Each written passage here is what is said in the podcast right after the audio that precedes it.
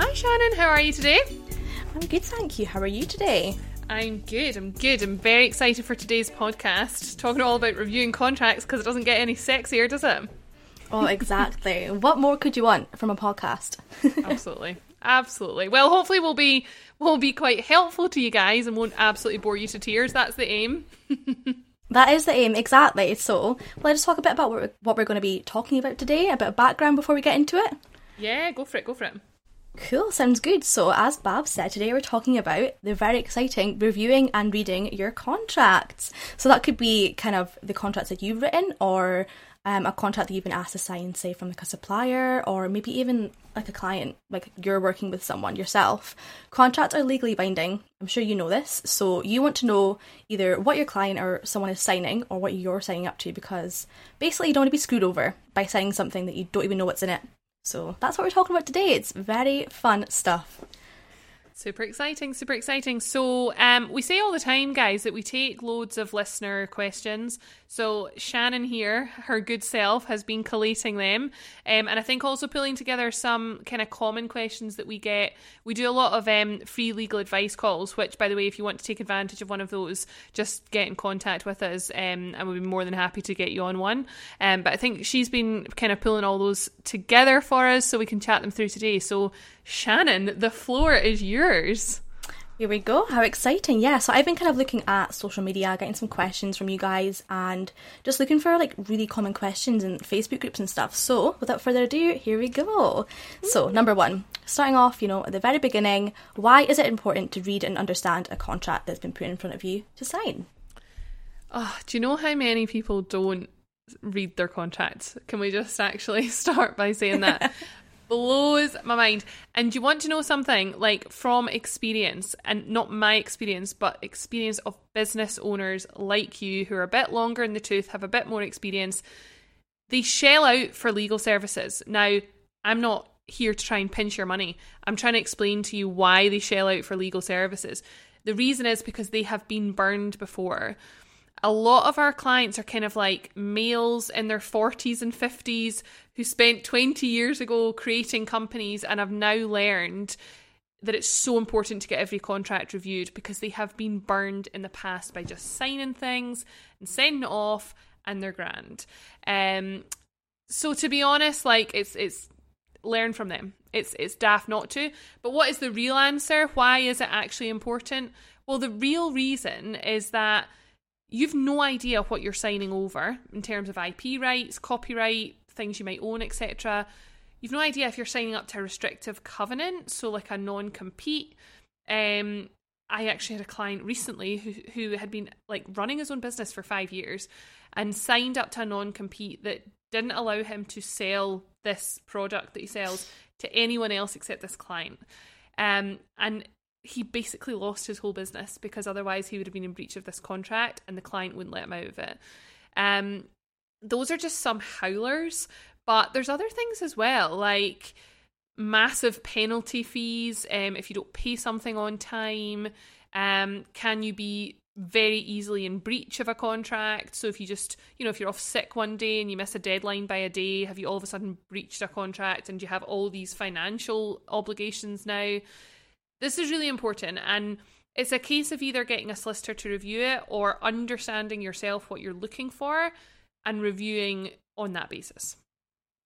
Okay, so kind of moving on from what you've just said there about having a solicitor review your contract, um, what does that kind of entail? Like, how do you go about that in the first place? You know, I think contract reviews is a thing that a lot of people actually need, but they don't know how to do it and yeah. how the process works. So you can give, kind of give a bit of an overview of that for us. Yeah, so first of all, find a solicitor that you're really comfortable with. Um, I would always say that as an industry, we get a very bad name. Um, we're we're tarnished by the acts of some who are not so honourable and don't necessarily have the same kind of morals and ethics as others. Um, and what that means is that people are a bit scared to go to solicitors. They don't really know what they're asking for. They feel stupid um, you know, they can be spoken down to a lot and they can be bamboozled by the fact that they've been quoted 300 quid for something and get a bill for two grand because they just don't understand how solicitors get away with it. And to be perfectly frank, I don't really understand either. Um, so make sure that you're going to a solicitor who is friendly, is approachable, understands what your business is about, understands what your concerns are. So you don't want to pay a solicitor to rip apart a contract if your contract is with Sony and you're never going to be able to negotiate all these points. You might want to know the two or three key points that you can't live with and that you have to go back on, but that's what you need to explain to your solicitor. You also want to make sure that your solicitor understands that you want to operate on a fixed fee basis and you should always want to operate on a fixed fee basis. Make sure they commit to a price and they don't go over and above that unless they've told you that they have to for whatever reason. Um, so find somebody you're comfortable with, reach out to them and say to them, listen, I've been asked to sign this contract. Would you mind having a review of it? These are the things I'm worried about. Can you give me a fixed fee and can you give me a timeline? Because that's another thing as well. Things fall into this black hole of legal. I've heard this for years. So you want to make sure that you have a handle on that. That makes a lot of sense. I think another important thing to say is kind of like the tone of the contract is like we spoke about this in last episode. You know, you might write a contract and it's you maybe not that this is a bad thing, I'm not saying this is a horrible thing to do, but you might have kind of copied the contract from someone else. Does that fit the tone of your business? Probably not. You want to make sure that it covers everything that your business does and not someone else's, because otherwise, what's the point? It's one thing having a contract, it's another one having a good contract. Absolutely. So there's kind of two points there. There's reviewing a contract that comes across from a third party, a supplier, an agency, something like that. And then there's getting a contract reviewed that you've drawn up, which I'd always suggest if you're going to do a contract yourself or if you're going to pinch it, make sure a solicitor reviews it so that it's appropriate for your business. But it's the same thing, it's the same concept. Like, tell them what you're after. If tone and not terrifying your clients is the biggie, then make sure that's clear. And the same applies get a fixed turnaround time and a fixed fee. That makes sense. Perfect. So you kind of covered this, um, but it's quite a biggie. What would be the biggest horror story if you do sign up to a contract that you really don't understand or that you just didn't read? That is a biggie. The two, the two biggie biggies are kind of the ones that I've already touched on. It was the client who basically had to give up his business because he signed up to a non compete. So basically, he could no longer sell that product to somebody else. Another biggie is people who have spent all these years, months, whatever, time, energy, money creating something, and all of a sudden, because of something they've signed, the IP in that is actually owned by their client or the supplier or whoever it is that you're contracting with. Um, I actually work for a client who put a lot of like time and money and resource into developing something with an academic institution. Didn't realize that the academic institution owned the full thing. Um, and it was a big problem because they were selling it they were using it commercially but actually they had no right to do so. Um, so this is why it's important to get a solicitor involved early on.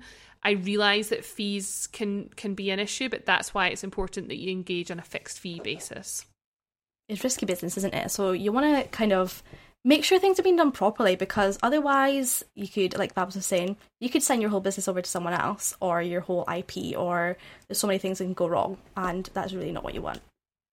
No, no, no, no, no. There's loads. I could literally give you loads of examples, but those are the those are like the life shattering ones. Yeah, we can go on for hours, couldn't we? But yeah, let's talk about the main ones. Okay, cool. Perfect. Um, well, this kind of moves on to the, the same kind of thing. What are the biggest red flags to look out for in a contract? Now, that could be like where we're talking about the contracts that you're writing. You don't want to give someone a contract that's full of red flags because then they're going to be like, well, I'm just not going to work with you. Or a kind of contract that you've got to sign yourself. What would be the biggest red flags to completely avoid? Um, so, if it's from your perspective, so if you're writing a contract that you want your client or a supplier to sign up to, try and be fair. Like, let's not be a dick about this. Like, because if you are, there's going to be a lot of back and forth. You're going to spend a lot on legal fees. If you want to be like, I am liable for nothing and you are liable for everything, it's just going to break down relationships it's going to make your life difficult. So that's generally what I would say is like be very fair with liability wording. Don't take on liability that you shouldn't, but also, don't put tons on the client um, because that's not, in my opinion, it's just not good business. And you know what, guys, it's not cool. Um, but if we're looking at a contract from the perspective of somebody's given you a contract or T's and C's to look at or something like that, what are the red flags? Delivery dates, right? If somebody's delivering something to you, are they bound to meet certain delivery dates? And if they are, does it say something like time is not of the essence or we'll use reasonable endeavours to meet these delivery dates?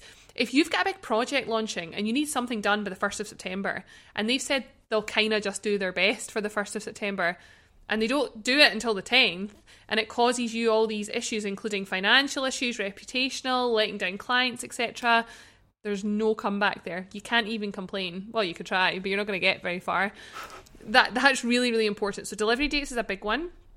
Um invoicing and interest and penalties for not paying invoices on time you should be really clear what your invoicing um, time period is. So, once an invoice comes over, how long do you have to pay it? And what happens if something like, you know, what if you're sick? What if you're sick for a week and you've not paid an invoice within seven days and that is the period? Do they just cut off all your services or do you have time to rectify it? Obviously, what you would want in that case is for somebody to drop you a message and say, listen, mate, you've not paid your invoice, can you just pay it? Rather than, right, we're pulling the plug on all your software or everything. Like that could cause you a major issue. Um, so that's something to bear in mind as well. And then IP, as I mentioned, not signing up to restrictive covenants, no non competes, nothing like that. Um, if you're working with a supplier and you're giving across confidential information, make sure that information is kept confidential. Um, make sure they can't use it to go and trade with other customers and give away your trade secrets. These are some biggies as well. Cool, that makes a lot of sense. Kind of going back on what you just said there, just to take things back to the very basics. Um, what is a non compete and like why should you kind of be looking out for that in your contracts? So a non-compete is essentially a restriction on your behavior, right? Which is why I say it's like it's one of the life-altering ones if you sign up to. It. Um, it basically means that you can't pinch clients, you can't pinch suppliers, or it could be even more extensive and say that you can't operate a business that is similar to the business that you're currently in a legal relationship with. So whether you're the client or the supplier, a non-compete would for for instance, right? If I signed up to a non-compete with a client, it would basically say that I couldn't provide legal services to other clients in that industry. So if I signed a non-compete with a I don't know, fitness coach, and it said that I couldn't provide legal services to other fitness coaches, that seriously restricts my business if I want to really work with fitness coaches. Um, you can see them in other ways. You can see them like maybe you can't work with fitness coaches in London, or you can't work with fitness coaches all across the world. Um, like these can cause serious, serious issues. And this is the, the horror story that I was telling you about. This is kind of similar to what the client signed up to. It basically said that they couldn't provide specific types of services all across the world, and that's what they were already providing. So it, it kind of works retroactively as well. Current client relationships that they already had had to get ended, which was just terrible. It was awful. Um, so that's something to bear in mind. Now, I hear a lot of time from people, oh, well, non competes, or they go by restrictive covenants as well. Restrictive covenants aren't enforceable. That's not true. Um, they have to be reasonable. They typically can't last for any more than two years after your contract has ended, and they shouldn't really be as geographically wide as the whole world unless the company operates in the whole world. Um, but they are enforceable. People think they're not enforceable because they have to be very reasonable in employment contracts, um, because obviously there's a bit of a power imbalance there. But with business contracts, consultant contracts, client contracts, things like that, as long as they're less than two years and they're reasonable, they're going to be upheld and you're going to have to deal with the consequences of it. So, pretty much, you can't fight it if it came to that.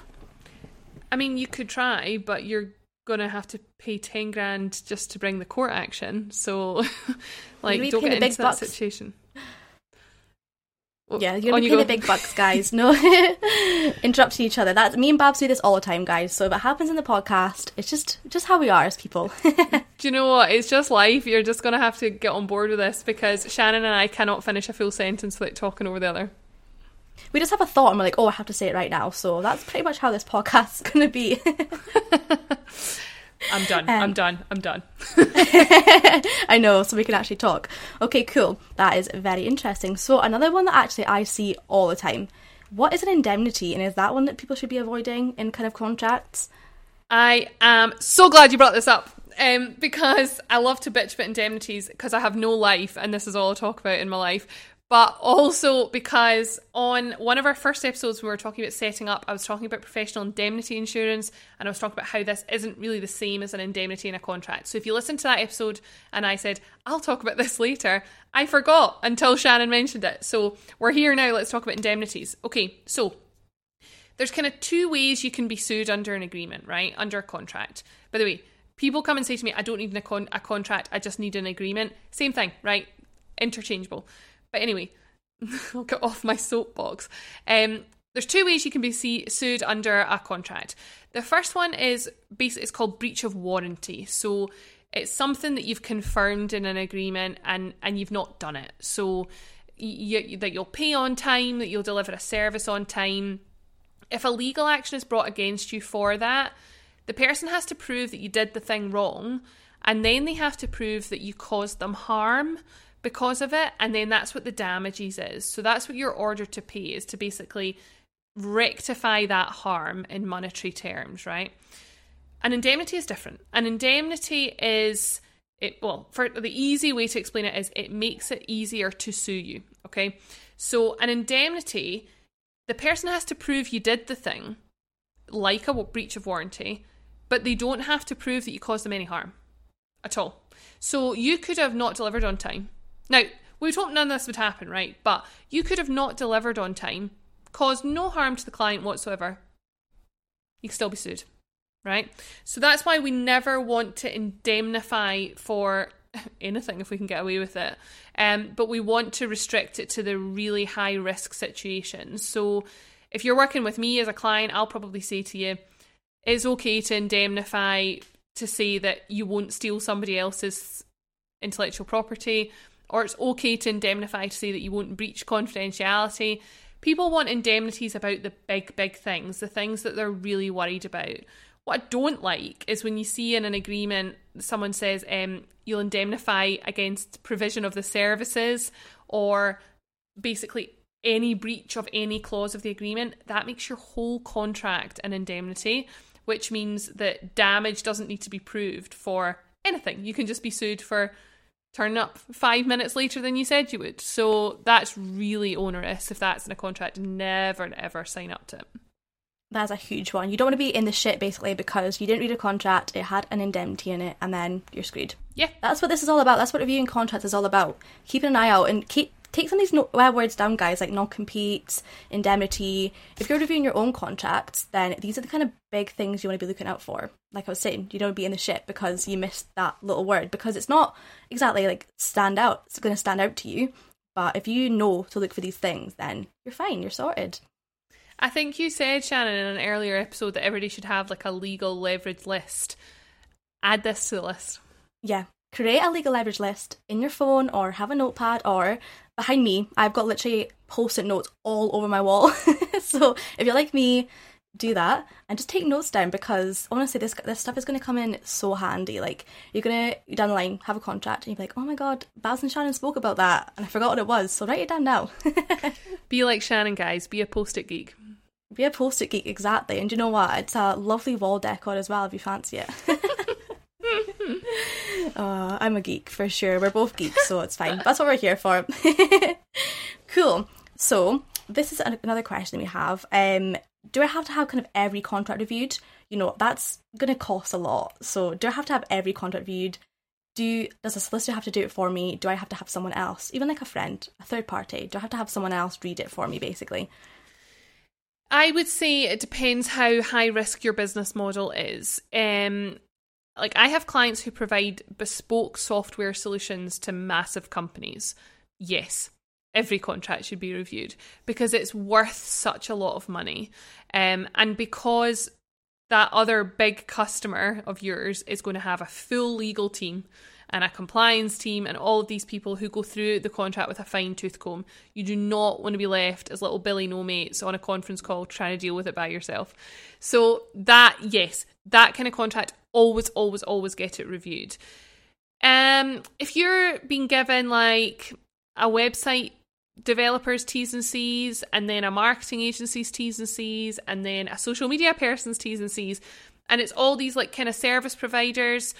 Do you need a review every single time? No. What I would say is maybe get one or two reviewed, or pay for an hour with a solicitor and ask them what they look for.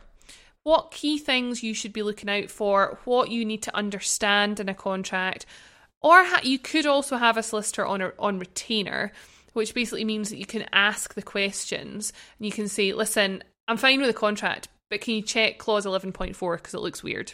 Like that kind of thing. If you've got a little bit more money, and some people like to just say, I have a lawyer on retainer, um, then do that. Um, but it depends on the risk of the contract, I'd say. So it's kind of like a read the room, use your common sense situation. Like if it's kind of a massive contract, then obviously you want to have someone else look over it. But if it's small, should be fine hopefully. But read the room, figure it out. read the room. Read the room, exactly. Cool. Okay. Next question. Um, this is actually a really big one. If I don't like the sound of something that's in a contract that I've got to sign, so someone's giving me it, can I kind of negotiate with them? Can I ask them to change it? Obviously, there's some things that you probably can't, but how does that work if there's something that I'm so unsure about? always, always, always try and change something you're not sure about. Even if this is your favourite client ever, you just pitch it as I mean, that's what your solicitor is there for, by the way, to blame. So you just say, oh, my, my solicitor told me I had to ask for this, um, and just blame that. Even even if you're not gone to a solicitor, just blame them. Um, that's what we're here for as a profession, and we do it very well. Um, but yeah, what I was I talk so much rubbish sometimes. Um, but what what I would generally say, guys, is um, it's really, really, really important to kind of make sure that your voice is heard in the contract negotiations. I'm not saying piss off the client or piss off the supplier, but it's important that you're reflecting what the risks are for you and that you're understanding if you're able to tolerate them. Now, I do not think that it's in anybody's interest to go absolutely to town on marking up a contract and pull everything out because it is going to cause a relationship issue.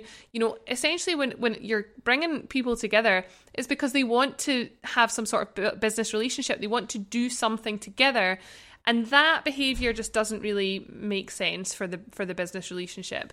Um, having said that yes you should question things that you're not sure about and you absolutely should ask for them to be changed. Will you always get them changed? No. And it will depend on the business. If you are working with like a nike then you know they might just tell you to bugger off. But i've i've dealt with many big customers um, who have actually negotiated very well and have understood where I was coming from on certain points. So that's something I would bear in mind is that just because they're a big company doesn't mean that they won't negotiate. Um, I would just pick your points wisely, not bombard them, and really focus on the things that are important to you. That's a really important one because we're kind of all about, you know, I've said earlier on, we're not just here to take your money, and like us in general anyway. Maybe not all law firms are like that, but um, it's about having the confidence to kind of deal with some of the legal stuff on your own. Like you don't want to have to go to a solicitor all of the time. Um, so understanding kind of what you're signing up to, negotiating if you need to, obviously reasonably, but yeah, having the confidence confidence to kind of do it yourself and move forward from there. Yeah, for sure, for sure. It's a biggie. Okay, I've got um everyone's favorite topic coming up. Um, so I'm talking about contract reviews. Um, does do things like Brexit affect it? Like, is that the kind of times that we should be reviewing our own contracts? Told you it was everyone's favorite con- uh, topic. Brexit had to make its way into the podcast somehow, of oh, course. I'm so sick of Brexit. I'm Aren't sure I'm not the only one. My God, poor traders out there trying to get goods across the border probably hate it way more than me. Um, so sorry, the question: reviewing contracts in light of Brexit. So, in light of like Brexit or just like law changes, like is that the kind of times uh, when we should yeah. be thinking of reviewing contracts, our own contracts, obviously not someone else's? Yeah, I get what you mean now. Um, yes, you should be reviewing your contracts to make sure they're Brexit compliant. Um, the big one is GDPR. Um, the UK uh, has been deemed adequate by the European Commission, which basically means that all your obligations under GDPR and everything still apply, but your contracts probably need updated. They probably say things like you can't transfer data outside the EU. They probably reference the EU version of GDPR. There's now a UK GDPR, and it's now that you can't transfer data outside the EU or the UK. Now, is that worth redoing all your contracts for? No. But if you're reviewing your contract anyway, if there's some sort of trigger that you should be looking at this stuff, then I would I would make sure that's part of it.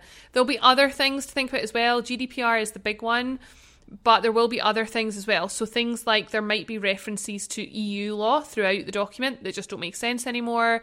Um, if you're importing and exporting goods, you might want to make it clear like who's dealing with customs charges and duties and import VAT and all of that kind of stuff. That makes sense. Cool. Had to um, inject that in there somewhere, didn't I? Um, well, I think we're pretty much getting there. I think just to kind of summarise, we've kind of talked about it, but what would be your top tips for contract reviewing? Understand what you're reviewing.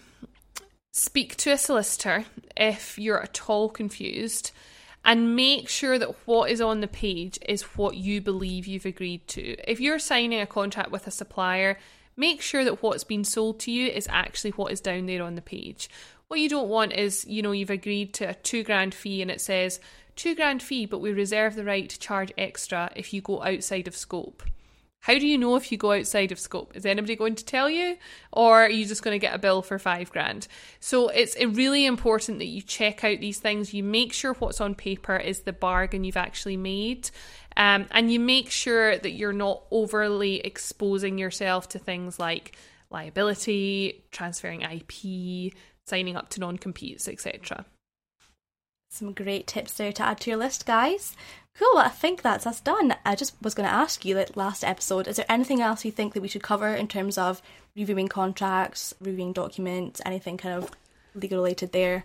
Um, I would just say that it's probably worth going out to a professional the first few times, understand what's in there, and then if you've not got the legal budget to keep doing it, that's totally cool.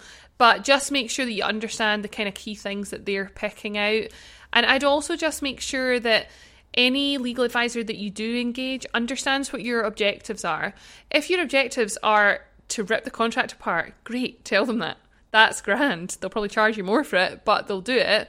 Um, if your objective is to just get this over the line and you just want to make sure there are no, and I'll quote this because I get it all the time, no howlers in there, um, make that clear as well. Make, make it very obvious to yourself and your legal advisor if you use one what you're trying to get out of this. Perfect, understood. Cool, well, I think that's us done for today. Fantastic. What are you doing tonight, Shannon? Do you know what? I'm just having a nice chill one tonight. Chilling out, not doing anything, watching TV because that's just what I fancy doing. What are you up to tonight, Babs? well, I think I've got a bunch of emails and then I might train. And then, do you know, I went out for dinner last night and I think I might go out again tonight. But I don't know. Why we'll see. not? Do it. Treat yourself. That's that's what it's all about. treat yourself. Treat yourself. Um, okay, fab. Well, enjoy. Enjoy your chilled night. Um, and yeah, let's catch up soon. Let's catch up soon. Guys, if you have any questions you want to pop in to ask for our next episode, then give us an email at legalleveragelawat at gmail.com and we will answer those for you. Speak soon. Bye. Speak soon. Bye. If you'd like to hear more about the Legal Leverage Framework and access some free resources, including free guides and trainings, pop over to our website, which is jamesonlaw.legal, and click on free resources. We hope you've enjoyed today's podcast. Tune in to our next episode to learn more about how to grow and scale your business the right way.